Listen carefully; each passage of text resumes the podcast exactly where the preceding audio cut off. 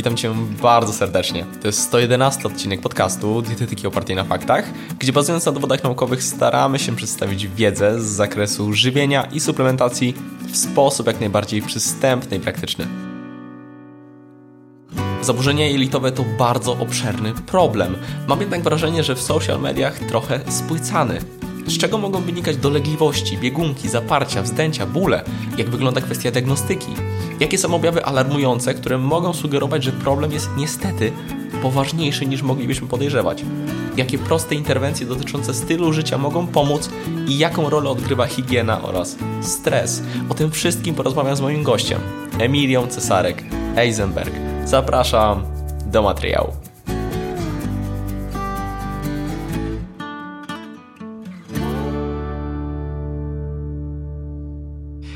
Cześć Emilia.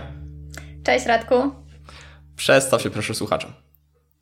E, cześć, ja nazywam się Emilia Cesarek, jestem dietetykiem klinicznym od ponad 6 lat praktykuję pracę w gabinecie, e, głównie z przewodem pokarmowym, ale również e, z hormonami, e, co ze sobą się spójnie łączy. Także mam nadzieję, że dzisiaj przyjemnie spędzimy czas rozmawiając właśnie o tym temacie, który e, oprócz mojej pracy jest też moją przeogromną pasją. No, wydaje mi się, że jesteś jedną z najbardziej odpowiednich osób, których mogę porozmawiać na temat właśnie przewodu pokarmowego. Jak swojej pracy klinicznej bardzo długo już e, w związku z tym pracujesz. E, a temat jest niesamowicie obszerny i mam wrażenie, że no, tym podcastem to zrobimy tylko taki zalążek w ogóle tematu, ale mam z tym trochę problem, bo tematyka dzisiejszego podcastu to generalnie problemy żołądkowo-jelitowe, E, bo jest taka sprawa, że często różne osoby doświadczają różnych dolegliwości żołądkowej litowej, czy to ból brzucha, czy to wzdęcia, czy to zaparcia, czy to biegunki. Natomiast przyczyna tych problemów może być skrajnie różna. E, I zresztą do dzisiaj mm, przyczyny nawet już takich e, chorób, które możemy diagnozować, wciąż są słabo poznane.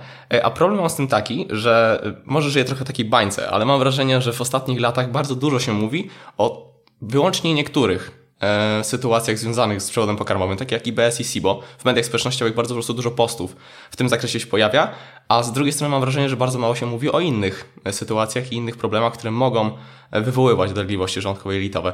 Dlatego zacznijmy może od tego. Chciałbym Cię zapytać, jak z, też swojej pracy klinicznej, z jak różnymi problemami ludzie finalnie przechodzą, gdzie objawy są właśnie swego rodzaju podobne. E, jak najbardziej, zgadzam się i wiesz, no tutaj te nagłówki typu zespółita drażliwego, tak, czy bardziej IBS e, w nagłówkach, czy SIBO, IMO, to są takie chwytliwe nazwy, gdzie wiesz, dosyć łatwo jest wokół tego zrobić taką medialną otoczkę. Zresztą sama też sporo w tym temacie piszę i mówię, natomiast e, ta sytuacja, kiedy boli nas brzuch, to jest najczęściej seria zdarzeń. To jest seria zdarzeń, która upośledza trawienie, a tym samym wpływa na całkowite funkcjonowanie naszego organizmu. W związku z tym, e, wiesz, ten nagłówek IBS czy ten nagłówek SIBO ma pod sobą jeszcze oprócz wierzchołka całą resztę góry lodowej, e, gdzie składa się na to dużo, dużo, dużo czynników związanych z chociażby neuroprzekaźnikami, kofaktorami, które są odpowiedzialne za produkcję hormonów, na przykład hormonów tarczycy, e, czy kwestię związaną z mikrobiotą, no bo tutaj też będziemy mówić o tym układzie mózg, jelita, mikrobiota tak? Więc y, bardzo mało się mówi o takich y, czynnikach właśnie y, związanych z przewlekłymi zapaleniami jelit, z taką typową, klarowną diagnostyką i też dobrą pracą kliniczną w gabinecie dietetyka, bo tutaj na pewno będziemy rozróżniać te czynności dietetyka versus lekarza. I też jak przygotowywałam się do rozmowy z Tobą, to się zastanawiałam, wiesz, na ile będziemy poruszać ten temat farmakoterapii i gdzieś tam pracy z lekarzem, bo bardzo dużo jest do powiedzenia z perspektywy diety i dietetyka. I tutaj chciałabym, żebyśmy naprawdę dużo o tym powiedzieli, bo myślę, że e, pacjenci są trochę pogubieni, że często te kompetencje się zmieniają i właśnie o tym IBS-ie czy o tym SIBO mówimy tylko w kontekście farmakoterapii, a tak mało w kontekście diety. No właśnie, i biorąc pod uwagę te różne przyczyny, to wydaje mi się, że można swego rodzaju klasyfikację tego stworzyć na dzień dzisiejszy. Ona jest na pewno bardzo obszerna i nie sposób ją całą ująć. Natomiast czy możemy jakoś tak zarysować ten temat?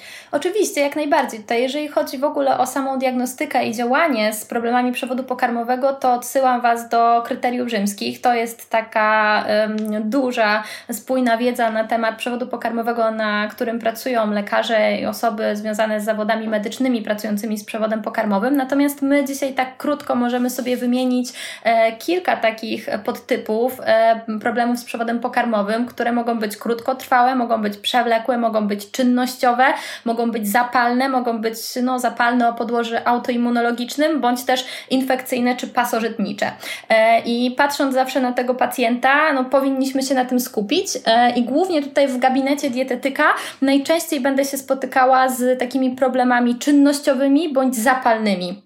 E, więc y, myślę, że warto jest na nich się skupić, bo to na nich głównie pracujemy e, właśnie w gabinecie e, dietetycznym. Te problemy czynnościowe to jest taka najczęstsza przyczyna, z którą się spotykamy.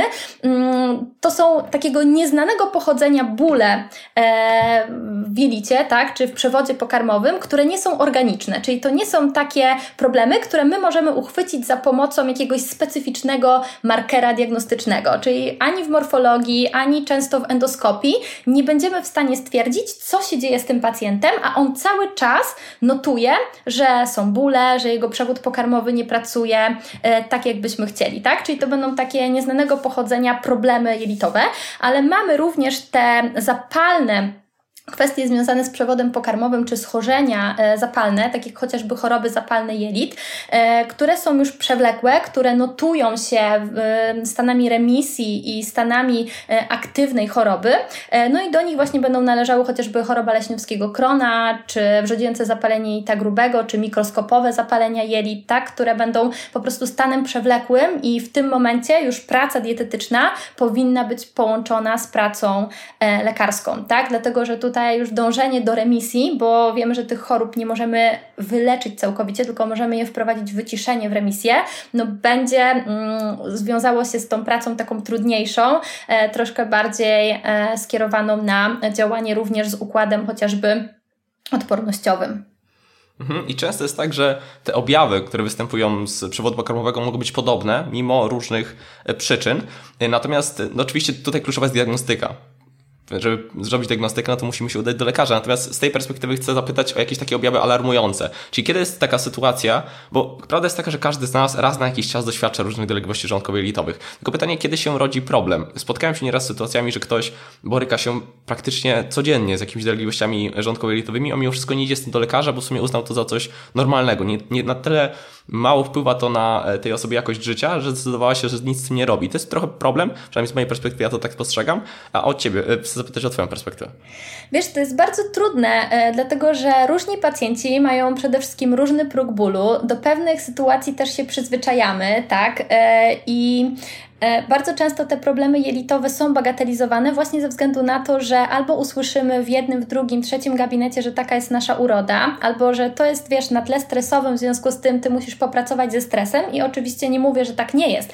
Natomiast e, zawsze, kiedy pracuję z danym pacjentem, bardzo, e, bardzo, bardzo zasadnie pytam go o objawy. Oprócz, e, na pewno dojdziemy jeszcze do tej pracy z pacjentem, ale oprócz analizy jego diety i dzienniczka i tego, czy problemy czynnościowe nie wynikają chociaż chociażby z problemów, e, wiesz, e, samej diety, czyli tego, że produkty w diecie wpływają na rozszerzenie tych jelit, na rozciąganie pod wpływem e, wody i fermentacji właśnie ścian naszego jelita i to powoduje dyskomfort, bo to może nam rozwiązać jakby problem i w momencie, kiedy wejdziemy sobie na pracę z tym pacjentem, nagle objawy miną, ale mogą być takie objawy, które bagatelizuje nasz pacjent, jak kilka, kilkanaście wypróżnień w ciągu dnia. Dla, dla niego to po iluś latach będzie normą i on powie, że no przecież ja tak mam, tak? Ja po każdym posiłku idę i się wypróżniam 5 minut później, gdzie dla mnie to nie do końca jest fizjologiczna sprawa, bo wiesz, jakby pokarm przez przewód pokarmowy tak szybciutko e, nie przechodzi, przynajmniej ten przyjęty, e, wiesz, e, dosłownie przed chwilą. E, potrzebuje czasu na to, żeby cały ten trakt przewodu pokarmowego przejść. Natomiast same objawy z przewodu pokarmowego, takie jak bóle, wzdęcia, gazy, biegunki, przelewania, e, bóle w specyficznym odcinku przewodu pokarmowego, to już są czynniki alarmujące, tak? Szczególnie jeżeli one się e, utrzymują długotrwale, tak? Powyżej już nawet jednego miesiąca, gdzie mówimy o kilku latach, tak? Zespołu ita drażliwego, to prawdopodobnie ma jakieś swoje podłoże. Kolejna sprawa to, są, to jest zaburzenie motoryki, czyli tutaj mam na myśli kwestie właśnie związane z problemem z wypróżnieniem, tak? To, że ktoś się nie wypróżnia kilka dni, albo właśnie notuje dużą ilość wypróżnień, powyżej 3-5 e, wypróżnień dziennie, tak? E, czy, czy właśnie mm, nie czuje, że opróżnia się żołądek, że cały czas coś zalega i w momencie, kiedy przyjmuje pokarm, tak, to mm, ten przyjęty wcześniej posiłek podchodzi wyżej do tej proksymalnej części układu pokarmowego i powoduje chociażby problemy z refluksem, tak? To też już będą czynniki, które często bagatelizujemy. Pójdziemy do apteki, no coś na refluks, tak? Dostaniemy e, jakąś tabletkę neutralizującą kwas e, żołądkowy i sprawa jest rozwiązana i się do tego po prostu przyzwyczajamy. E, kolejna sprawa to są utraty wagi, tak? Albo permanentne problemy m, mm, tutaj na poziomie wyglądu naszego ciała, czyli to, że e, właśnie będziemy szybko tracić wagę, bądź też mocno przybierać na, na wadze, jakieś opuchnięcia, retencja wody, to również może być związane z problemami e, przewodu pokarmowego, e, ale też już tak bardziej w kontekście wyglądu zewnętrznego pacjenta, to mogą być takie objawy jak wypadanie włosów, jak słabe e, paznokcie, sucha skóra, e, czy taki wygląd anemiczny, tak, właśnie podkrążone oczy, e, czy bardzo słaby stan śluzówek. E, tutaj może to być również związane chociażby z występowaniem mikro mikro i makrocytarnej anemii, którą my notujemy w przypadku e, problemów jelitowych czy takie utrudnione życie, czyli sam fakt, że pacjent wstaje codziennie rano i mówi: Ja nie wiem, czy dzisiaj będę w stanie w ogóle coś zjeść, kiedy pójdę do pracy, albo czy po tym, co ja zjem, będę notował jakieś objawy jelitowe, tak? Gdzie teoretycznie e, powinniśmy po prostu przyjąć posiłek, zachować przynajmniej względem higieny jedzenia i nie odczuwać dyskomfortu w przewodzie pokarmowym. A są pacjenci, którzy już od samego rana, kiedy tylko wypiją wodę, tak, czy wodę z cytryną, mają brzuch wzdęty jak balon i się zastanawiają, co jest nie tak, co może być tego przyczyną. Przecież dopiero co wypiłem wodę, jeszcze nie zdążyłem nic zjeść, tak?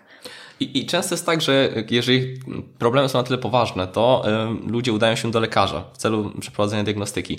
Natomiast zdarza się, że taką pierwszą linią, do której trafia konkretna osoba, gdy na przykład ktoś uważa, że ten problem nie jest na tyle nasilony, to są dietetycy właśnie. Y, no więc z tej perspektywy chcę zapytać, a takie wymieniłaś wiele e, kluczowych aspektów y, z tego punktu widzenia, natomiast ktoś może zapytać, że co dalej, co powinien zrobić, czy zrobić jakieś badania, czasami wręcz pacjenci sami przychodzą z konkretnymi badaniami, które no z perspektywy na na przykład rzetelności wcale rzetelne może nie są tam wiarygodne, może z tej perspektywy, więc o to chcę dopytać. Na co warto uważać, gdy ktoś do nas się taki e, udaje, albo ktoś się po prostu z czymś takim boryka, bo e, różne osoby mogą słuchać tego podcastu. E, myślę, że możemy podać kilka konkretnych przykładów. E, zaczęłabym od tych, które mają sens i takie, z którymi kiedy pacjent przyjdzie, to na ich podstawie możemy już coś wywnioskować. No i to przede wszystkim będzie morfologia, dlatego że w tej morfologii możemy już pewne kwestie związane z niedoborami wyczytać, czy ewentualne problemy z um, układem odpornościowym, tak? Więc tutaj to będzie taka baza, która jest niedroga, którą kiedy wykonujemy, to Możemy na tej podstawie już coś stwierdzić. Na pewno będą to poziomy żelaza czy żelaza i ferytyny, gdzie również możemy stwierdzić, czy na przykład pacjent e, nie traci zbyt dużo krwi i dopytując go o to chociażby jak wygląda e, właśnie stan jego e, przewodu pokarmowego pod kątem wypróżnienia, czy nie wypróżnia się z krwią, czy nie ma bardzo częstych właśnie stolców, możemy już na tej podstawie też wyciągnąć pewne wnioski. Takie podstawy to również może być chociażby OBC, CRP, tak, czyli te markery mm, związane ze stanem zapalnym, gdzie jeżeli one są wysokie, to także możemy kierować do lekarza, czy powiedzieć, że coś w obrębie tego przewodu pokarmowego dzieje się na poziomie stanu zapalnego, Oczywiście składając to z jego objawami, bo zawsze ten wywiad będzie priorytetem. E, natomiast dla mnie też taką e, podstawową diagnostyką, którą, na którą często pacjenci się uśmiechają i mówią, no ale przecież to ja wcale tam nie muszę nic badać, to jest wygląd stolca i bristolska skala oceny stolca, e, która w pewnym sensie jest takim, taką wytyczną diagnostyczną, dlatego że my mamy tą tak zwaną normę kiełbaski, tak, jeżeli chodzi o wygląd naszego stolca, więc każda sytuacja e, w stronę takich bobkowatych stolców zaparciowych może już nam sporo powiedzieć o, o pacjencie, bądź też właśnie notoryczne biegunki czy luźne stolce, które też mogą nam powiedzieć, że coś złego się dzieje, tak, plus tam jakieś domieszki, czy krew, czy śluz, które też będą nam mówiły chociażby o stanie naszego, e, o, o stanie na, nabłonka jelitowego naszego pacjenta, więc to są takie podstawowe kwestie. Kolejne Kolejna, która ma sens i która jest bardzo zasadna i myślę, że tutaj nawet dietetyk powinien mieć taki podstawowy ogląd, to są endoskopie, czyli mówię o gastroskopii, e, o kolonoskopii, to są takie również badania, które oczywiście wykonuje lekarz, natomiast my bierzemy je pod uwagę, bo jednak ten stan zapalny no, będzie nam dawał pewne y, jasne wytyczne, co my mamy zrobić z dietą, tak? Bo oprócz tego, czy ta dieta ma być nisko fermentująca, czy wysoko fermentująca, czy ona ma być SCD i tak dalej, i tak dalej, o czym często, o, o co często pytają pacjenci, to my musimy też pamiętać, że dla naszego przewodu pokarmowego ona musi być dobrze obrobiona pod kątem enzymatycznym i mechanicznym, tak? I tutaj gdzieś tam wchodzi nam w grę też jakość tej diety pod kątem chociażby lekkostrawności. Natomiast badania, myślę, że się też uśmiechniesz, których nie warto wykonywać, to są przede wszystkim e, badania typu e, utajone nietolerancje pokarmowe, od których bardzo często pacjenci e, zaczynają, czyli te tak zwane IgG, najdroższe. Najdroższe, dokładnie, e, czyli te, które no nie mają na ten moment walidacji, jeżeli chodzi o, o naukę, natomiast często są po prostu dobrze, dobrze skierowane marketingowo do pacjentów i wydaje się, że kiedy oni wyeliminują te specyficzne produkty, to nagle po prostu całe ich życie ulega poprawie. No nie do końca tak jest, tak? Druga kwestia jest też taka, że kiedy poprosimy ewentualnie o zasadne prowadzenie takiego pacjenta, no to nagle okno się zamyka. Ja też pamiętam taki czas w dietetyce, kiedy to przeżywało swój ogromny boom e, i pozwól mi o tym e, powiedzieć. I e, wyglądało to tak, że pacjenci dostawali dietę eliminacyjną po takim wyniku na około rok. I w momencie, kiedy oni sobie nie radzili, no bo wyobraź sobie być rok na, nie wiem, 15 produktach, bo tylko tyle tolerujesz albo i nie, to oni po prostu nie dawali radę, tak? I dzieci, i dorośli byli w kontekście takiej diety programowani, i nagle po prostu z dnia na dzień wytyczne się zmieniły. Nagle z roku wystarczyło tylko pół roku być na tej diecie eliminacyjnej, i to również wystarczyło, więc jakby nie widzę punktu odniesienia, tak? Więc takie badania, które nie mają jasnego, jasnych wytycznych, tak? Ile czasu powinna trwać eliminacja, dlaczego, jakie to ma podłoże, mm, no niestety, ale nie są przeze mnie proponowane.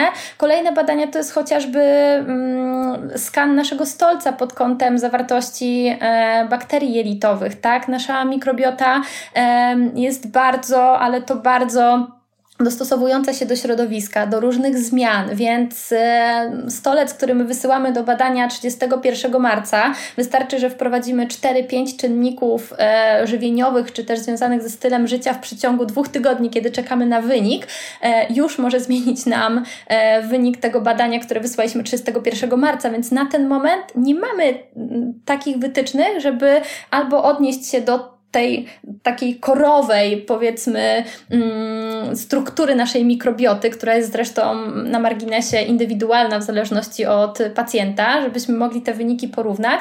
No a dwa, po prostu no, nie jesteśmy w stanie dobrać probiotykoterapii czy, czy diety mm, tylko i wyłącznie pod wynik kilku e, tak naprawdę e, no, czynników, które znajdziemy w wyniku tych badań, ale są też badania e, mniej drogie, tak, czy są badania tańsze, z którymi pacjenci często przychodzą, a mają objawy i też są one nagłośnione bardzo mocno. E, chociażby w mediach społecznościowych, to jest chociażby badanie DAO, tak, które w momencie y, wykonania, no to jest też badanie, które kosztuje około 400 zł, natomiast to, czy my mamy DAO podwyższone czy obniżone, też nam niewiele powie, jeżeli my nie będziemy mieli zasadnego wywiadu z tym pacjentem, nie będziemy wiedzieli, jakie jest podłoże jego problemów, bo zazwyczaj ten enzym może być dysfunkcyjny, chociażby w chorobach zapalnych jelit i wcale nie musimy go badać, wiedząc, że ta reakcja histaminowa wystąpi w momencie, kiedy ten nabłonek, warstwa mucyny w naszym przewodzie pokarmowym,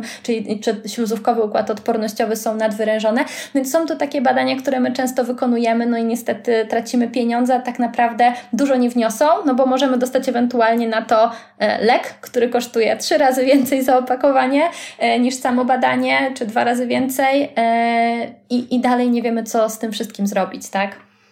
Zdecydowanie się zgadzam. I nawet tak jak wspomniałeś, że się uśmiechnę o tych y, utajanych nietolerancji pokarmowych, to, to dzisiaj pamiętam badanie, jak je czytałem, w którym y, u osób ze zdiagnozowanym IBS wprowadzono albo interwencję diety niskiego FODMAP lub właśnie y, diety, która była dobrana pod te testy IgG i jak się okazało, FODMAP było skuteczniejszy, które jest totalnie darmowe, bez żadnych badań. Dokładnie. Po prostu ukierunkowana, ukierunkowana interwencja, ale to tylko taka dygresja. Tutaj chcę jeszcze pociągnąć trochę temat tej, tych elementów diagnostycznych, bo czasem jest tak, że niektóre elementy żywieniowe, czyli gdy ktoś wprowadza jakąś interwencję dietetyczną, mogą wpływać, mogą wpływać na rzetelność niektórych badań, które wykonujemy w kierunku diagnostyki. I czy o kilku takich przykładach możemy wspomnieć, żeby ktoś też nie, niepotrzebnie nie wydawał pieniędzy, e, gdzie później tak czy siak będzie musiał powtórzyć badanie, gdy się okaże, że zrobił je po prostu źle w złych warunkach, zwracając uwagę na złe rzeczy.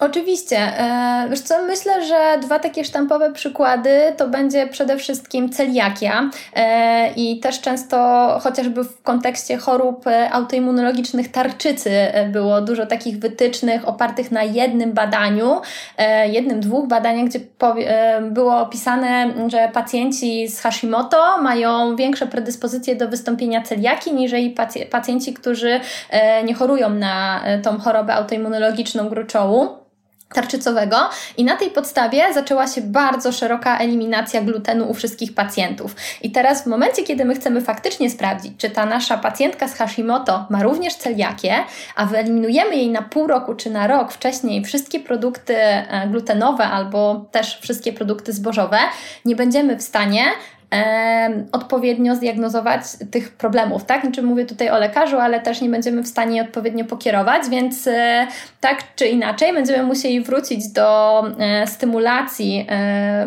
glutenem tej pacjentki, żeby minimum 3 tygodnie ona przyjmowała te produkty glutenowe, żeby wykonać rzetelną diagnostykę. Więc celiakia będzie takim pierwszym przykładem, gdzie właśnie eliminujemy coś, bo wiesz, gluten jest też jednym z produktów FODMAP, tak? Bo FODMAP zawiera w sobie pięć grup e, produktów wysokofermentujących i produkty glutenowe zawierają w sobie e, właśnie dosyć wysoką ilość FODMAPów. W związku z tym u osoby z zespołem jelita drażliwego, u osoby z celiakią, ale też u osoby no, z różnymi innymi schorzeniami przewodu pokarmowego, eliminacja tego glutenu, a w zasadzie to produktów zawierających ten FODMAP przyniesie wymierne efekty ze względu na zmniejszenie tej fermentacji w przewodzie pokarmowym. bardziej... Nie?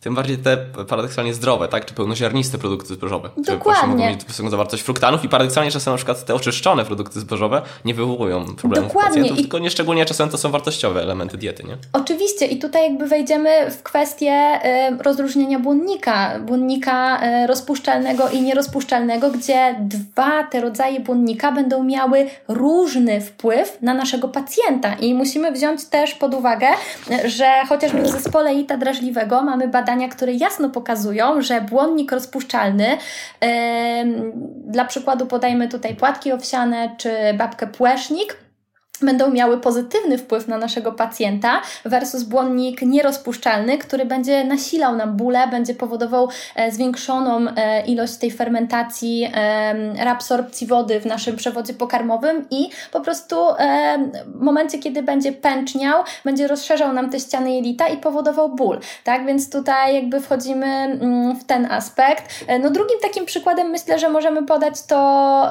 SIBO, gdzie pacjenci eliminują wszystkie grupy produktów fermentujących, no bo usłyszeli, mm, że dieta FODMAP w SIBO przynosi rezultaty. Natomiast e, zresztą widzieliśmy się na konferencji i ja mówiłam właśnie o tym temacie porównania diet w SIBO i na ten moment nie mamy jednoznacznej, e, jednoznacznej odpowiedzi, że dieta o niskim stopniu fermentacji, tak, e, czyli eliminacja wszystkich produktów FODMAP jest E, jakby złotym standardem w kontekście dietoterapii w SIBO, tak? Wcale tak nie musi być. Może być tak, że pacjent będzie nam reagował na jedną z grup, na kilka grup, a może być tak, że on w ogóle nie reaguje, a jego wynik testu SIBO będzie bardzo wysoki. E, tutaj bardzo rzadko się też mówi o problemie z enzymami, tak? I z tym, że pacjent wcale nie musi mieć e, problemów z SIBO, ale może mieć problem z mm, właśnie enzymatyczną obróbką w przewodzie pokarmowym laktozy czy fruktozy, które również nam wchodzą w tą grupę FODMAP, jak sobie to wszystko mm, rozbijemy, czy bardziej połączymy w jedną całość. Więc e, kolejna, kolejny taki przykład, który bym podała, to jest właśnie e, dieta w kontekście SIBO i często właśnie pacjenci przechodzą na dietę taką bardzo mocno eliminacyjną, co z drugiej strony dosyć mocno destrukcyjnie wpływa nam na naszą mikrobiotę jelitową i też tutaj Będąc już przy tym przykładzie, kiedy zrobimy sobie e, taki wynik e, testu metanowo-wodorowego, właśnie oddechowego testu metanowo-wodorowego w kontekście SIBO, my oprócz tego, że zobaczymy, co się dzieje w jelicie cienkim, czy w jelicie, e, no w jelicie cienkim, bo tu głównie SIBO, tak, to jest, to jest, to jest jelito cienkie, to my widzimy cały trakt przewodu pokarmowego od jamy ustnej po jelito grube, więc tak na dobrą sprawę my będziemy też widzieli, czy przypadkiem nie mamy niedoboru mikroorganizmów w jelicie grubym, w porównaniu do tego, co się dzieje w jelicie cienkim i możemy wyciągnąć już chociażby e, prosty mm, wniosek, że nasz pacjent może mieć problem z zastawką krętniczo-kątniczą, która przepuszcza nam e, te bariery, e, te bakterie jelitowe z jelita grubego do jelita cienkiego i tam się dzieje destrukcja, albo wynika to jeszcze z jakiegoś innego czynnika, tak? Więc zobacz, że tych zależności może być bardzo dużo, a pacjent wprowadza się na niepotrzebne eliminacje żywieniowe, które z jednej strony dają mu ulgę, ale dają mu tylko E, jakby chwilowe uczucie e, odciążenia tego przewodu pokarmowego, a z drugiej strony wprowadza się w niedobory, wprowadza się w e, odebranie pożywki dla naszej mikrobioty jelitowej. I tutaj znowu taka ciekawostka, u pacjentów z zespołem jelita drażliwego struktura tej mikrobioty jelitowej w porównaniu do pacjentów zdrowych, nazwijmy to, to pacjentami zdrowymi, jest różna, tak? Czyli w różnych jednostkach chorobowych, o czym mówił też e, The Big Microbiome Project, w różnych schorzeniach przewodu pokarmowego, ale też w różnych schorzeniach chociażby autoimmunologicznych, skład tej mikrobioty jelitowej się różni, więc jeżeli my do tego dodamy jeszcze eliminację z diety, która wpływa nam na e, odżywienie tej, tej naszej mikrobioty jelitowej, no to mamy takie niezłe błędne koło i ten pacjent wcale nie idzie ku dobremu, tylko wręcz e, problem może się nasilać i w przyszłości mm, możemy odczuć jeszcze szersze konsekwencje tego działania. Myślę, że to dobrze oddaje e, tematykę podcastu i tytuł podcastu, że problem jest znacznie bardziej złożony niż mogłoby się wydawać. Dlatego też tak trochę zbierając to w całość, to mocno podkreślę, jak ważna jest wiarygodna diagnostyka w tym kontekście, bo na podstawie diagnozy możemy podejmować różne interwencje, które potencjalnie mogą przynieść korzyści u konkretnej osoby. Tak, wiesz co, ja dodałabym tutaj jeszcze na koniec, bo pewnie słuchacze powiedzą, no dobra, okej, okay, no i powiedziałaś nam o tych podstawowych, powiedziałaś tych, których nie robić, ale skąd my mamy wiedzieć, co dalej? Jeżeli mam być szczera i jeżeli miałabym pacjentowi tak naprawdę szczerze i rzetelnie, jak pracuję, powiedzieć, co zrobić, to najpierw umówić się na dobrą konsultację, na dobrą konsultację czy lekarską, czy dietetyczną, spojrzeć na kryteria i dopiero później iść w diagnostykę. Dlatego, że często właśnie y, nawet y, przychodząc do gabinetu, e, moi podopieczni pytają, czy ja muszę zrobić wszystkie badania. Ja mówię, że nie, to nie jest konieczne. To nie jest jakby priorytet przed naszą rozmową. Dla mnie priorytetem jest wywiad, zebranie informacji o tym, jak wyglądała dieta, jaka jest przeszłość dietetyczna, czy mój pacjent nie był właśnie na permanentnych eliminacjach żywieniowych, czy on już wykonywał wcześniej jakiś test, jak wyglądał wynik tego testu, jak wyglądały jego wyniki badań, tak? Czy coś się poprawiło od wprowadzenia innej diety, którą na przykład przed konsultacją e, ze mną e, stosował. Analizuję te produkty, podaję mu przykłady produktów i pytam, a jak pan reaguje na ten produkt albo na ten? Nie wiem. Ok, to poproszę, żeby pan przez tydzień poobserwował się na przykład e, takim, takim i takim, z takim, takim i takim produktem w diecie i wysłał mi w dzienniczku informacje, jak to wyglądało, jakie były objawy. Wtedy ja to mogę przeanalizować i na przykład wyciągnąć wnioski, co my możemy dobadać, tak? Bo to nie jest, wiesz, kwestia 15 zł za morfologię, tylko no, wykonanie już na przykład kalprotektyny, czy jakichś e, badań, wiesz, e, no takich szerszych, na przykład w przypadku chorób zapalnych jelit, e, jakiś przeciwciał typu ASKA, ANKA, to są już naprawdę wysokie koszta. I wiesz, wziąć odpowiedzialność za polecenie takich wyników, mm, no jednak też wpływa na, na poczucie chociażby no, naszego pacjenta, na jego samopoczucie, tak, bo on jednak będzie kręcił się znowu wokół tej diagnostyki, więc ten wywiad, ten dzienniczek żywieniowy to jest taka podstawa i dopiero po takiej konsultacji, ewentualnie kiedy zyskujecie wzajemne zaufanie, ale też rozmawiacie, bo ja nigdy nie narzucam moim pacjentom e, diagnostyki, tylko mówię na przykład, e, Panie Radku, mamy takie, takie i takie wnioski, to są nasze wspólne wnioski po tej konsultacji. Uważam, że warto byłoby na przykład sprawdzić to, to i to, udać się jeszcze na taką konsultację, taką konsultację e, lekarską na przykład, czy popracować z psychologiem i dopiero ewentualnie zobaczyć, co się zadzieje, a nie jednym, wiesz, rzutem zrobić badanie badania za 2000, do tego 6 konsultacji jeszcze u 6 innych specjalistów. No i ten pacjent tak naprawdę, wiesz, wychodzi od ciebie z gabinetu, że musi wyciągnąć 6 tysięcy i, i, i w ten sposób leczyć zespołita drażliwego. No sorry za szczerość, ale e, bardzo często tak to wygląda. No myślę, że dobrze to opisał swego czasu Tadeusz Sowiński, że my robimy taką diagnostykę żywieniową. I to się różni od diagnostyki lekarskiej, ale to ma kolosalne znaczenie, chociażby w przypadku e, chorób przewodu pokarmowego. Tak. I tutaj może dopytam jakieś takie przykłady z Twojej praktyki. Czy chcesz się kimś podzielić, gdzie to wszystko, o czym omówiliśmy, czyli te kwestie różnych przyczyn, e, gdzie objawy mogą być podobne, prowadziły do e, znalezienia konkretnej przyczyny u konkretnego pacjenta i wprowadzenia konkretnej interwencji? E, co, na pewno powiem o pacjentce, która się do mnie zgłosiła z Helicobacter pylori. W zasadzie to po leczeniu Helicobacter pylori we współpracy z lekarzem ten Helicobacter został przeleczony i ona została do mnie odesłana e, z propozycją diety właśnie lekkostrawnej, takiej stricte pod stan zapalny żołądka, który też się utrzymywał. Myśmy wyprowadziły tą pacjentkę. Objawy były no, dużo, dużo mniejsze. Ona czuła się lepiej. Natomiast dla mnie takim czynnikiem alarmującym było to, że ona mimo sporej kaloryczności w ogóle nie przybierała na masie. No i druga kwestia to były dosyć spore biegunki po produktach, które nie powinny nam e, takich problemów jelitowych albo też motorycznych sprawiać. W związku z tym kiedy ja ją pomonitorowałam, e, konsultowałam razy i oceniłam też no, tutaj e, ze swojej takiej perspektywy już e, gabinetowej i praktyki, tak, że coś jest nie tak, że tak nie powinno to wyglądać, że nie ma takiej możliwości, żeby przy takiej diecie były takie objawy.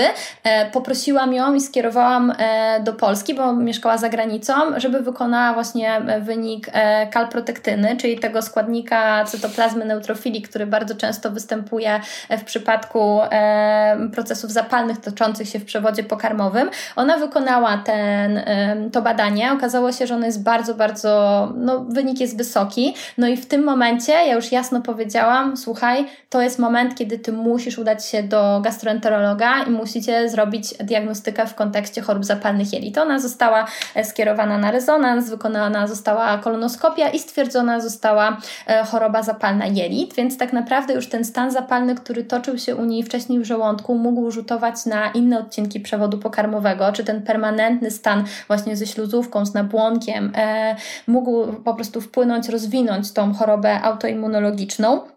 E, no i dopiero w tym e, momencie, kiedy ona została wprowadzona e, na leki, tak, i zaczęłyśmy również działać dietą, weszła w stan remisji, tak, więc to jest jakby jeden taki przykład, gdzie te objawy alarmujące się pojawiły w trakcie, mimo tego już nie powinny być, no bo dieta, suplementacja, wiesz, styl życia, cały czas miałyśmy stały kontakt, no jednak nie przynosiły wymiernych korzyści ze względu na to, że czynnik był już chorobowy, już był rozwinięty i tutaj no samą dietą nie byłam w stanie po, powstrzymać no absolutnie tak, e, takiego stanu zapalnego. Więc to był, to był jeden taki przykład pacjenta, z którym miałam do czynienia, ale też częstym przykładem, który bagatelizujemy i tutaj myślę, że przed wakacjami e, warto jest o nim wspomnieć, to są e, infekcje przewodu pokarmowego. Dlatego, że chociażby SIBO, tak, czyli ten rozrost bakteryjny w jelicie cienkim, ma bardzo duży związek z takim poinfekcyjnym czynnikiem, czyli jedziemy sobie na wakacje, nasza mikrobiota jelitowa. Mm, została w jakiś sposób zniszczona przez powiedzmy bakterie, które dostały się do naszego przewodu pokarmowego i które sobie nie poradziły z czynnikiem chorobo, chorobowyzwalającym. E, no i taka infekcja przewodu pokarmowego wpływa, wpływa nam negatywnie na naszą mikrobiotę, e, na nasz nabłonek, tak? Jeżeli nie zostanie to odpowiednio tutaj mm, zaopiekowane ze strony probiotycznej, e, czy też farmakologicznej, bo tutaj jak najbardziej też można wpłynąć na to w kontekście farmakologicznym, tylko to zbagatelizujemy, no to wywoła się to poinfekcyjne SIBO, które da nam konsekwencje w postaci tego, że przed wakacjami z moim przewodem pokarmowym było wszystko w porządku, a po wakacjach wróciłam i już nie mogę wrócić do swojego stanu sprzed wakacji. To może być kwestia SIBO, które może również się przerodzić w perspektywie czasu, jeżeli jest niezaopiekowane, chociażby w taki przewlekły zespół ITA drażliwego. Tak więc tutaj też warto jest na to zwrócić uwagę i zawsze mówię też tym pacjentom poinfekcyjnym, że jeżeli szybko trafią, jeżeli szybko zareagujemy, dobrze jest dobrana farmakoterapia przeprowadzona w etapach, właśnie chociażby ta dieta e, o niskim stopniu fermentacji, dieta low FODMAP, mm, to możemy naprawdę fajnie tego pacjenta wyprowadzić. To jest jeden z moich takich ulubionych, pozytywnych przykładów, gdzie szybka reakcja daje nam efekty i ten pacjent nie cierpi przez lata na zespół ita drażliwego, tak? A tacy ludzie właśnie gdzieś tam wracają i często w wywiadzie, kiedy rozmawiam, to no faktycznie, ale jak ja byłem w tej Tajlandii 5 lat temu, no to tak mi się wydaje, że ja miałem taką jelitówkę, no ale to wiadomo, wszyscy tam mają jelitówki, nie? E, miałam też pacjenta, który pracował... E, E, w Japonii, tak, między Warszawą a Japonią. E, oj, to było z 5 lat temu w gabinecie. E, i on miał notorycznie problemy jelitowe i też dopiero w momencie, kiedy fajnie podzia podziałaliśmy w kontekście suplementacji, tutaj akurat no, wchodzimy na ten nasz ulubiony temat probiotykoterapii, natomiast w momencie, kiedy mm, naprawdę został, została mu wprowadzona dobra probiotykoterapia i też jakby otoczka w kontekście tej mikrobioty jelitowej, ale też higieny, higieny jedzenia, to to stan jego przewodu pokarmowego znacznie się poprawił. Tak? Zresztą e, nawet na temat e, probiotyku e, związanego z IBS-em, bo on się borykał z takim po prostu permanentnym IBS-em, no to na temat Lactobacillus plantarum 299V badania były robione już ponad 10 lat temu, ponad 10 lat temu i, i też już przynosiły wymierne skutki w tych grupach osób, które go testowały i to naprawdę wyniki w porównaniu do grupy placebo były przeogromne, tak? Naprawdę jakby rezultat był naprawdę bardzo widoczny, więc e, mamy czynniki, którymi możemy się zaopiekować i, i tym pacjentom pomóc. Super. Bardzo wartościowe przykłady. Wydaje mi się, że też pokazujące, jak różnorodne mogą być problemy i jak te czynniki wyzwalające, właśnie chociażby w przypadku tych infekcji e, przewodu pokarmowego, pokazują, że one mogą mieć ten zalążek znacznie, znacznie wcześniej. Natomiast z takiego punktu widzenia dietetycznego e, chcę trochę zapytać, że są na pewno jakieś czynniki wspólne, na które warto zwrócić uwagę. Jeżeli ktoś boryka się z problemami ze strony przewodu pokarmowego, e, to czy ze strony dietetycznej, na przykład ty masz wrażenie, że często zwracasz uwagę na jakiś konkretny aspekt, który u wielu osób przynosi pozytywne, pozytywne efekty? E, wiesz co, myślę, że jest ich kilka. Myślę, że jest ich kilka. Przede wszystkim e, to na pewno będzie e, higiena jedzenia, tak? Czyli to, w jaki sposób my podchodzimy w ogóle do przyjmowania pokarmu, bo nam się wydaje, że to wszystko się dzieje tylko w jelitach, ale tak naprawdę nim to jedzenie trafi do jelit, to ono musi być obrobione enzymatycznie za sprawą soków trawiennych, ze sprawą żołądka, który mechanicznie obrobi nam to, a wcześniej jeszcze ze sprawą jamy ustnej, która obrobi nam ten pokarm mechanicznie ale też już faza głowowa trawienia, tak? Czyli to, że my czujemy zapach, wyobrażamy sobie, jak ta nasza potrawa będzie wyglądała, smakowała, już porusza nam, wiesz, i e, kubki smakowe, i ślinianki do wydzielania śliny, która będzie nam e, już tutaj rozkładała chociażby węglowodany e, w jamie ustnej, więc to trawienie zaczyna się już dużo wcześniej, dlatego ta higiena jedzenia, podejście do tego, żeby nie jeść w pośpiechu, żeby właśnie dobrze e, przegryźć to pożywienie, żeby ono trafiło do jelita cienkiego i wtedy już jakby tak obrobione mogło być wchłonięte e, na poczet wykorzystania z niego składników odżywczych, to będzie miało bardzo duże znaczenie. Więc jeżeli do mnie przychodzi pacjent i mówi, że on po prostu zjada szybko w pośpiechu albo tu przegląda telefon, tu coś robi, on przed komputerem zjada, bo on je śniadanie w biurze, no to ja już wiem, że nie ma szans na fazę głowową trawienia, na dobre obrobienie tej, e, tych produktów, e, więc one będą po prostu albo gdzieś tam zalegały w przewodzie pokarmowym, nie, nieodpowiednio e, przerobione mm, i dawały nam problemy na mm, bardziej w tej dystalnej części przewodu pokarmowego, więc na pewno higiena jedzenia to będzie dla mnie taki podstawowy aspekt. Drugi aspekt to jest na pewno ilość wypijanej wody, bo mamy z tym problem wszyscy, dosłownie wszyscy, łącznie ze mną, gdzie często zapominamy o tym, jak bardzo ważne jest nawodnienie w kontekście naszego przewodu pokarmowego i w kontekście śluzówek i w kontekście wchłaniania, ale też chociażby ruchów perystaltycznych, tak? I tego, czy będą występowały u pacjenta zaparcia, czy,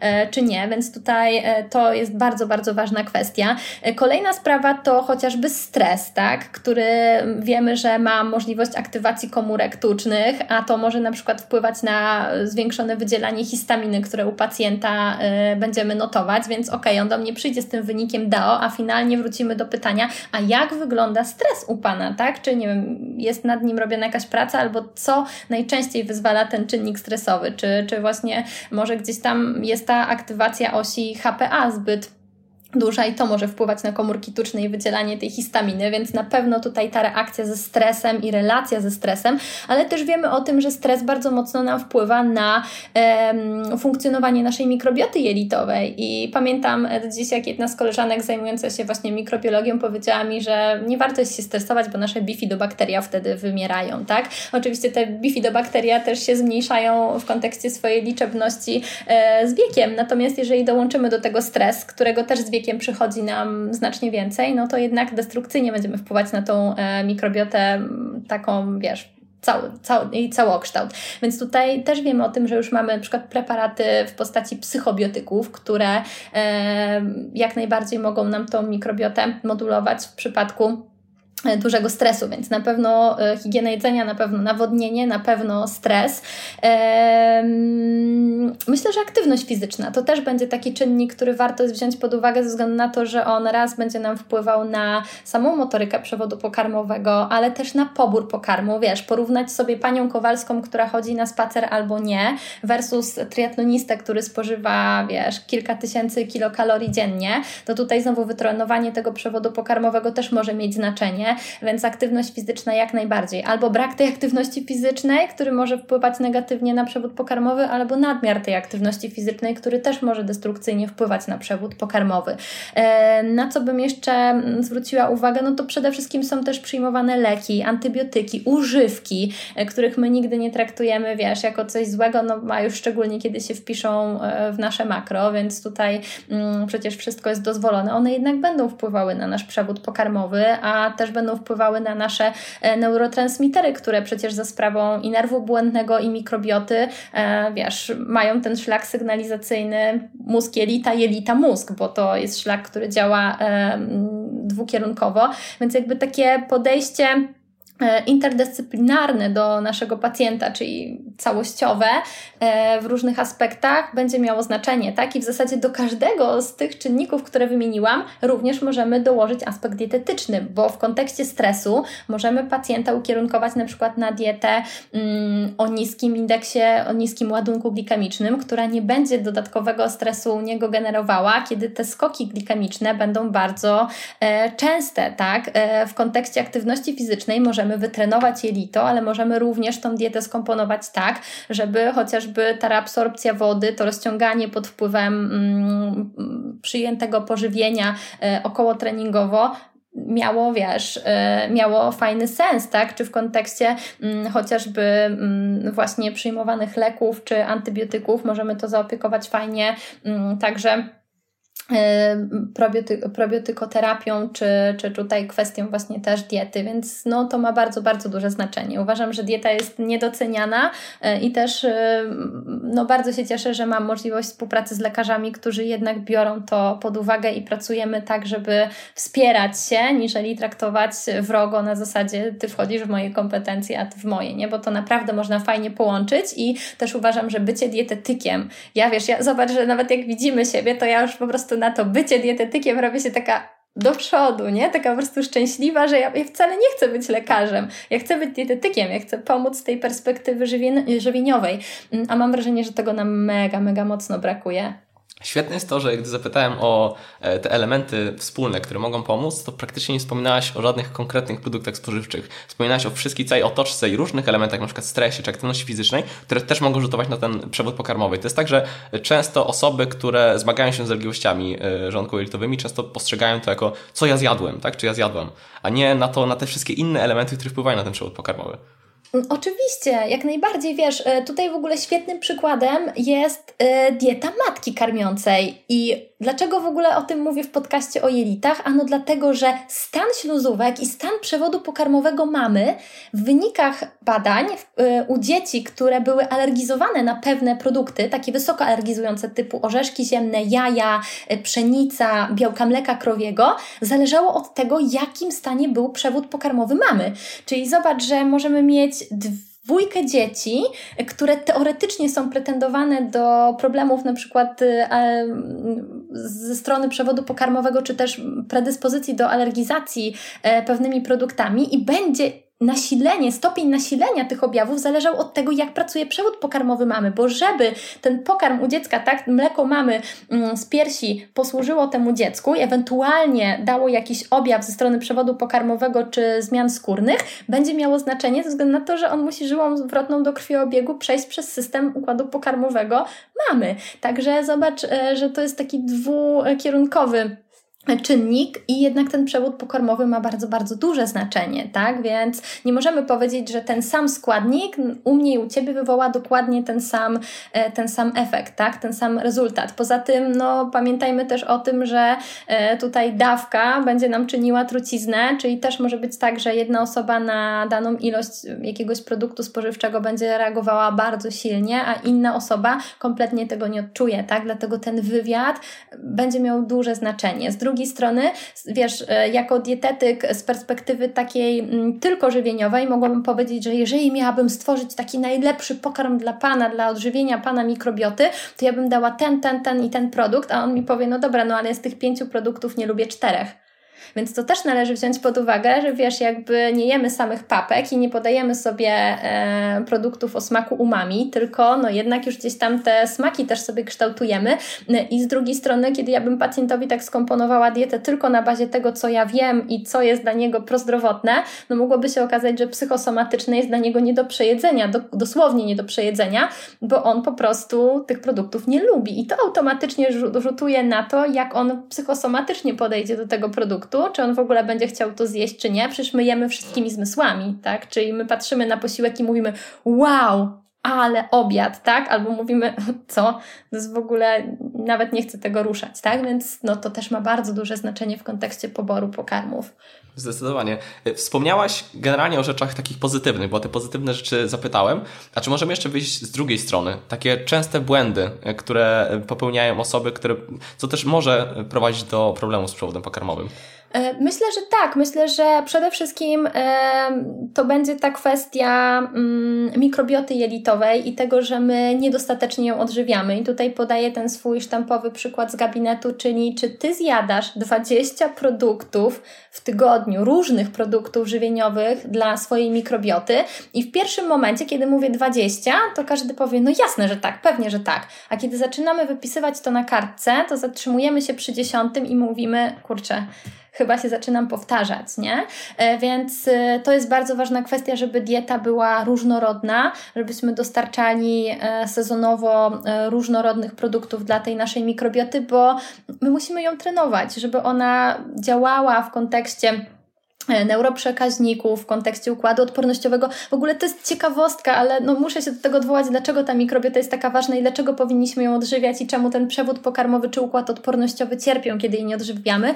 Ano dlatego, że my mamy 40 bilionów mikrobów, które kontaktują się z około 200 milionami komórek odpornościowych. W związku z tym, żeby monitorowanie na poziomie śluzówkowego układu odpornościowego, czyli E, podając Wam przykład, wpada nam wirus do tego systemu, on musi być zmonitorowany za sprawą komórek odpornościowych, ale żeby one dostały o tym sygnał, że on tam wpadł, to mikroby bytujące na tej naszej wyściółce jelita, na, ty, na tych naszych warstwach jelita, muszą o tym zasygnalizować. Czyli jeżeli my nie mamy tych komórek, tych mikroorganizmów odpowiednio odżywionych i tych komensali, które będą wpływały na tą sygnalizację, no to niestety, ale będzie cierpiał przewód pokarmowy to raz, a dwa, będzie cierpiał układ odpornościowy. A osłabiony układ odpornościowy, no to znowu błędne koło całego działania z różnymi innymi układami, tak, w naszym, naszym organizmie, chociażby hormonalnymi, które znowu będą rzutować chociażby na pasaż jelitowy e, w zaburzeniach e, hormonalnych. Więc to jest takie naprawdę duże, błędne koło i zaczęłabym od tego, żeby ta dieta była naprawdę gęsto odżywcza dla naszej mikrobioty Więc y, to ma bardzo, bardzo duże, e, duże znaczenie, więc żeby ona była różnorodna. E, tutaj patrząc jeszcze z perspektywy naszych pacjentów problematycznych, żeby Was tak nie zostawić bez odpowiedzi, e, oczywiście możemy prowadzić dietę eliminacyjną, czasowo eliminacyjną, bo zawsze to podkreślam, czasowo eliminacyjną, dążąc finalnie do indywidualnej tolerancji jak największej ilości grup produktów. Czyli mi nie zależy na tym, żebym ja skomponowała pacjentowi jak najlepszą dietę eliminacyjną i żebym mu zrobiła babeczki z produktów, z których się nie da zrobić babeczek, żeby on mógł je jeść, tylko zależy mi na tym, żeby on jak najszybciej mógł pójść, i tu podam przykład mojej jednej ulubionej podopiecznej, żeby on jak najszybciej mógł sobie iść i zjeść tą ulubioną drożdżówkę. Tak, może to nie jest najbardziej prozdrowotny e, przykład ta drożdżówka, ale wiecie, no pacjent, który nie jadł tego x czasu, bo wyzwalał ból i nagle może to zjeść ze swoim pokonanym IBS-em, tak, czy utrzymanym w rysach IBS-em, to jest dla mnie duży sukces, bo to nie chodzi o to, że i też mówiłam o tym chociażby w podcaście o, przepraszam, w webinarze odnośnie żywienia dzieci, bo zadawali mi takie pytania rodzice, no ale ja w domu trzymam tą dietę taką na tip-top, taką super, a potem moje dziecko pójdzie na te urodzinki i się daje tych tortów, tych ciastek, tak, tych słodyczy.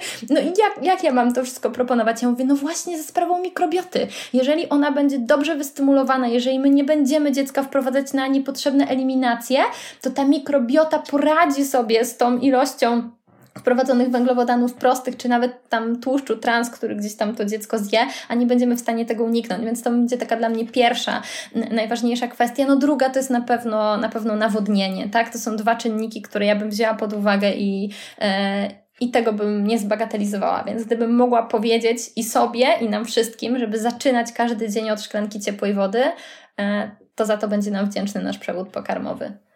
Zdecydowanie się zgadzam i bardzo się cieszę, że to, że to powiedziałaś. I zbliżając się trochę do końca, zapytam jeszcze o, powiem jedno słowo i zapytam tylko o to, o suplementy, bo myślę, że to jest coś, co, co też osoby, które zmagają się z problemami z przewodem pokarmowym, przychodzą na przykład z całą gamą suplementów, które już biorą lub pytają o te suplementy. Czy jakoś krótko możesz ten temat jeszcze poruszyć dzisiaj?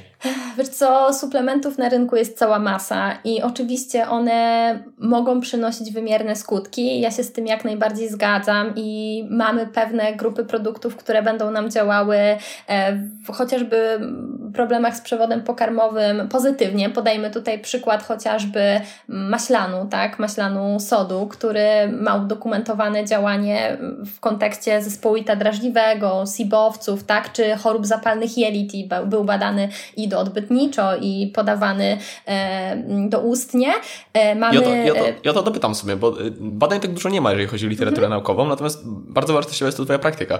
U Ciebie to przynosi korzyści? Jak, e, pytasz... Maślan sodu, tak? E, tak, jak najbardziej. On, wiesz, jeżeli chodzi o dokumentację, to zarówno w przypadku zespołu ita drażliwego, jak i w chorobach zapalnych jelit, jak najbardziej stosowany jest w porządku. Zawsze oczywiście z konsultacją lekarską, no i też jeżeli mamy możliwość, to wybieramy mm, preparaty, które są e, no, atestowane, tak? Czyli takie, które nawet na nich były robione badania, a nie jakiś tam produkt, który po prostu wyszedł i jest za jedną czwartą ceny i tak naprawdę nie wiemy, co tam siedzi w środku. No bo tutaj myślę, że rozmawiając o suplementach, powinniśmy przede wszystkim wziąć pod uwagę jakość i to, czy dany suplement ma udokumentowane badania. Więc mi się na przykład maślan e, sodu bardzo dobrze sprawdza. Natomiast też pamiętajmy o tym, że nasza mikrobiota naturalnie produkuje krótkołańcuchowe kwasy tłuszczowe, w tym właśnie e, maślan, i do tego powinniśmy dążyć, żeby nie całe życie się suplementować, bo tutaj w tym okresowym momencie, kiedy na przykład jest e, bardzo mocny stan zapalny w jelicie, kiedy ten pacjent nie może przyjmować dużej ilości produktów, tak, szczególnie tych, które będzie nam e, właśnie wpływały na odżywienie mikrobioty i produkcję tego, tego krótkołańcuchowego kwasu tłuszczowego, no to jak najbardziej możemy się tym posiłkować. Natomiast wiesz, nie dlatego, że a nie chcę jeść tych produktów albo nie chce mi się dbać o różnorodną dietę, no to sobie wezmę suplement taki, taki, taki i taki i wszystko będzie w porządku. E, więc tutaj no jak najbardziej na to zwróciłabym uwagę. Mm, natomiast on w takiej długiej perspektywie czasu działania bardzo dobrze wpływa chociażby na e, środowisko w naszym przewodzie pokarmowym, tak? Czyli wpływa na to pH, jakie będzie e, bytowało sobie w naszym przewodzie pokarmowym i dzięki temu no, będzie wpływało na raz odżywienie kolonocytów, ale też będzie jakby w długiej perspektywie czasu organizowało takie środowisko dla naszej mikrobioty jelitowej, że będą się fajnie rozwijały komensale, a ewentualnie chorobotwórcze bakterie nie będą w stanie w tym środowisku przetrwać, więc to ma bardzo duże znaczenie.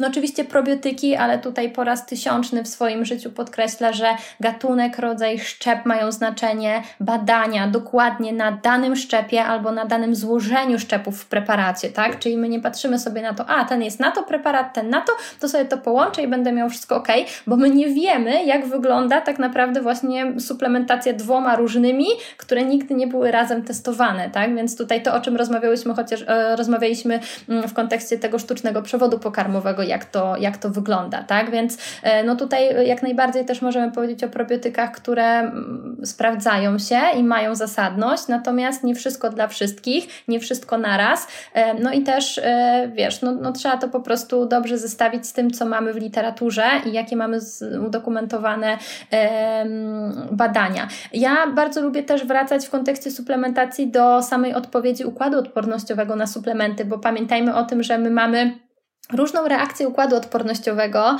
e, na różne suplementy. Tak, mamy pierwszą fazę e, tego stanu zapalnego, aktywny stan zapalny i potem ewentualnie rozwój autoimmunizacji, która będzie już silnym stanem zapalnym i w każdym z tych etapów reakcji zapalnej, czy też odpowiedzi układu odpornościowego na czynnik chorobotwórczy, zastosujemy inne suplementy. I wiesz, w takiej chorobie zapalnej jelit, kiedy te ramiona układu odpornościowego, idąc już tak wiesz, szerzej, ale dosłownie pokrótce, e, no są w nierównowadze, a powinny być w równowadze, niestety, ale wprowadzeniem danej suplementacji, która może się wydawać dla nas ok, no bo to jest przecież tylko tam kurkumina, czy to jest tylko witamina taka czy taka, e, możemy poruszyć jeszcze bardziej którąś, któreś z tych ramion układu odpornościowego i zrobić sobie więcej krzywdy niż pożytku, tak? Więc pamiętajmy też o tym, że to nie są preparaty obojętne. Ja generalnie uważam, że żaden suplement nie jest preparatem obojętnym. Nawet kiedy spojrzymy sobie na omega-3, tak? Jej jakość, jakość, jej to, e, to toks będzie miało znaczenie, jej e, data przydatności i to, w jakim momencie użyjemy, z czym połączymy to ma naprawdę duże znaczenie, więc ja uważam, że suplementy powinny być dobierane indywidualnie i wiesz, no nie wszystko dla wszystkich. Mm, także tutaj no temat też, temat rzeka. I, i paradoksalnie. Ale nie umiem tak trywialnie, nie umiem ja tak wiem, trywialnie, wiesz, na zasadzie weź sobie wszystko, bo też wiem, że e, nagrywając podcasty, czy wiesz, nagrywając e, podcast dla szerokiej grupy odbiorców, nie chciałabym być rozumiana jak kolejna osoba, która powie, no jasne, przecież to się da rozwiązać po prostu w chwilę. Weź sobie to, to, to, taka, taka dieta i wszystko gitara, a idź do psychologa, bo na pewno to jest wszystko wina stresu. Absolutnie nie, bo tak jak podałam nawet ten przykład, wiesz, tej dziewczyny e, z chorobą zapalną jelit, zobacz, zaczęliśmy od Helicobacter pylori. Tam na samym starcie nie było żadnej informacji o chorobie zapalnej jelit. Mało tego, podawałam Ci też przykład, który możemy e, przytoczyć, to, to jeszcze przed naszym podcastem, e, pacjenta, który się zgłosił z SIBO, miał już od lekarza wypisaną antybiotykoterapię, ja miałam się zająć tylko dietą, suplementacją, wiesz, i jakby tutaj kwestiami związanymi z przewodem pokarmowym, a okazało się, że w przeciągu pięciu dni wysłał mi SMS-a ze szpitala, że będzie miał resekcję pęcherzyka żółciowego, bo się okazało, że jego wysoka ferytyna e, była obrazem tego, że tam się już toczy silny stan zapalny i trzeba zrobić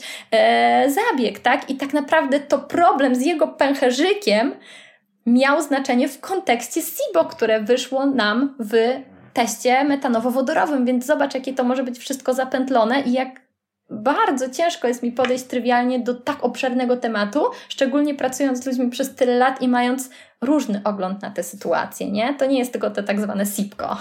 Właśnie, dlatego, dlatego, dlatego zdecydowanie powtórzę, że, że, że tytuł podcastu dobrze obrazuje to, o czym mówimy, że problem jest po prostu złożony i nie można tego właśnie spłycać na przykład tylko do IBS-u, tak boli Cię brzuch IBS. E, I jeszcze w kontekście suplementu, bo to chciałem tylko jeszcze tak krótko podkreślić, że suplementy z drugiej strony też mogą wywoływać dolegliwości żołądkowej litowej i czasem problem właśnie może być trywialny, tak, że nie, ma, nie zmagamy się z jakimś e, poważnym problemem, tylko przyjmujemy suplement, który wydaje nam się, że jest zdrowy. Tak może być w przypadku dużej ilości magnezu, chociażby tlenku magnezu, mhm. z witaminą C, dużej ilości witaminy C też. Suplementy tak. sportowe czasami. Jest dużo takich rzeczy, że my możemy o tym totalnie nie wiedzieć, a e, to może być czynnik wywołujący u nas e, objawy. Dokładnie, jak najbardziej tak. I tutaj wiesz, też często na przykład możemy pójść po jakiś suplement diety, na przykład z błonnikiem, no bo ktoś nam poleci, że wiesz, tak, większa tak. ilość błonnika super działa na jelita, do tego właśnie nie przyjmiemy odpowiedniej ilości wody i się okazuje, że jeszcze bardziej nas gdzieś tam zaparło, zatkało. Zresztą ostatnio dosłownie, słuchajcie, na tygodniach miałam pacjenta, któremu lekarz, akurat no tutaj lekarz, a absolutnie się nie czepiam, po prostu taka była taka była kolej, mm, polecił picie siemienia lnianego, natomiast nie powiedział mu, jak to siemię lniane ma być przyjęte. I słuchajcie, mężczyzna po prostu zwymiotową krwią, miał wrzody przyjął to siemielniane w ziarenkach i napisał do mnie, zadzwonił, że właśnie jedzie do szpitala, bo on nie wie, co się dzieje i tak dalej.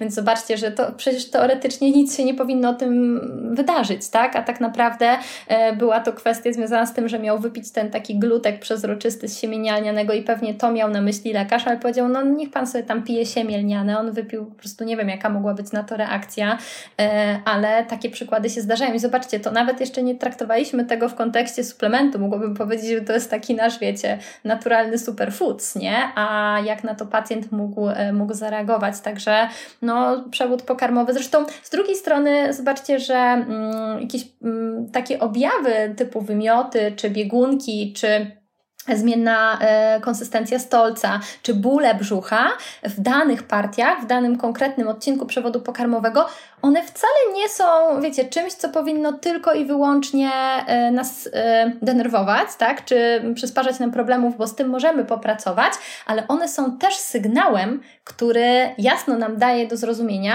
że coś jest nie tak, że to jest jakby taka, wiecie, automatyczna obrona naszego e, organizmu e, przed tym, żeby nie stało się nic więcej, tak? No bo tak jak powiedziałam, no 70%, ponad 70% naszego e, układu odpornościowego znajduje się w jelitach, więc jeżeli tutaj ta komunikacja i ta, ta, ten nasz system układu odpornościowego działałby nieodpowiednio i przepuszczałby wszystko, co tylko nam się podoba, no to chaos na poziomie komórkowym no to wiemy, że to jest po prostu e, stan zapalny, tak? to myślę, że wybrzmiało faktycznie to, co chcieliśmy przekazać tym podcastem. E, mimo wszystko jest to cały czas zalążek tematu, problematyki mm, mm, dolegliwości żołądkowo-jelitowych, ale wydaje mi się, że bardzo wartościowy będzie odcinek. Na sam koniec proszę przypomnij Emilia, gdzie można Cię znaleźć. E, możecie mnie znaleźć w social mediach pod nickiem Emilia Cesarek Dietetyk, e, czy też wpisując po prostu w Google'ach moje imię i nazwisko i myślę, że z powodzeniem je znajdziecie. Natomiast ja jeszcze kończąc e, dzisiejszą swoją wypowiedź, chciałam Wam jeszcze powiedzieć, że jeśli my nie trawimy poprawnie, to choćbyśmy wprowadzili najlepszej jakości dietę, to ona będzie tylko dodatkiem. Czyli pamiętajcie o tym, że trawienie ma bardzo duże znaczenie, bo to ono jest tym takim najważniejszym aspektem przed wchłanianiem, tak? Czyli my nie pojedziemy na diecie, jeżeli nasz system tej diety po prostu nie będzie w stanie e, odpowiednio e, strawić. Uważam, że dobre podsumowanie. I w takim razie do zobaczenia, do usłyszenia. Do usłyszenia, do zobaczenia. Dziękuję bardzo. Dzięki.